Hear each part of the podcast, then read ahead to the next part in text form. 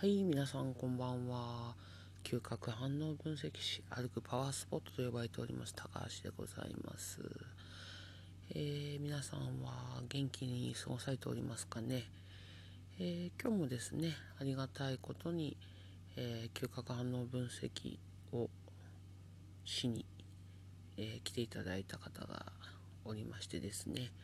えこの時期に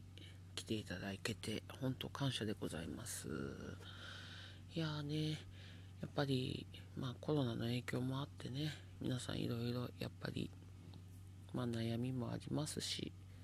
ねもともとなんだろうこうそうじゃなくてもねこういろんなことが制限されてた中で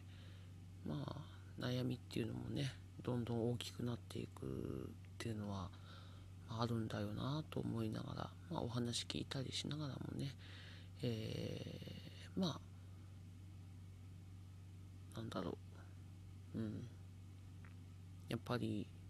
嗅覚反応分析すると本当にその方のね、えー今の現状が本当にこう顕著に出てくるんだなっていうのでね改めてもうやっぱすげえななんて思いながら、えーいろいろアドバイスさせていただきました。うん、でまあね嗅覚反応分析させていただいてる時間っていうのは結構私も楽しいんですよ。まあまああのうんまあ勉強にもなりますしね。うんいい時間っていつも思ってるんですよ。楽しいし。楽しい？まあまあうん。まあもちろんね難しい問題とかもあるのでまあ一緒に悩む時もありますけどまあでも基本なんだろう一緒に考えて一緒にストレス発散するって感じなのでうん。まあ疲れますけどやっぱ楽しいんだなっていうのは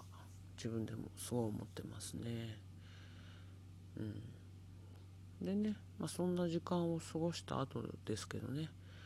えーぶっちゃけ身内からすげえムカつくメールメール ?LINE? が来てねまああのもともと高橋はあの嗅覚反応分析的にも発動しやすいんですけどね。いや発動しかけると思っていやこれはまずいまずいと思って自分自身のね嗅覚反応分析をして今の自分に合ったあのしかもその怒りとかねこう興奮を収めるアロマを部屋で炊いてちょっと深呼吸したりまあまあその匂いに囲まれていたらまあ落ち着いてきてよかったですよ。いや危なかった。もうちょっとで喧嘩ふっかけるかなと思ってましたけど大丈夫でしたね。無事落ち着いてきてうん。今はもう怒りも収まっております。うんまあね昔の高橋はねあのーそう歩くパワースポットって自分で言ってますけどあれなんですよ。やっぱりまあもともとねその嗅覚反応分析に出会う前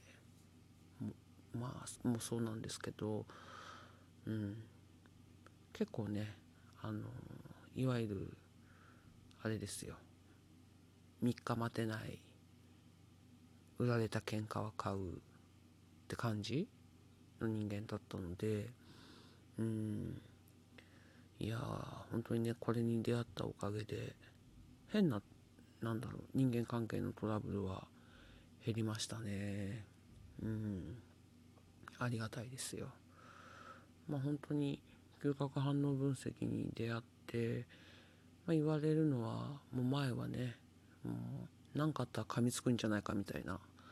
感じだったけどうん。穏やかになったねっていう風には言われたりなんだろうな。まあでももともとのね性格とかは別になんだろう。大きく変わるわけではないので、うん、でもまあ本当にこれに出会ったおかげでだいぶこう生きやすくなったというかね、うん、楽になったというかね。もうちょっとね高橋が日本語ができればいいんですけど、うん、これをね是非ね皆さんにも体験していただけたらいいなぁなんて本当に思ってますよ。なので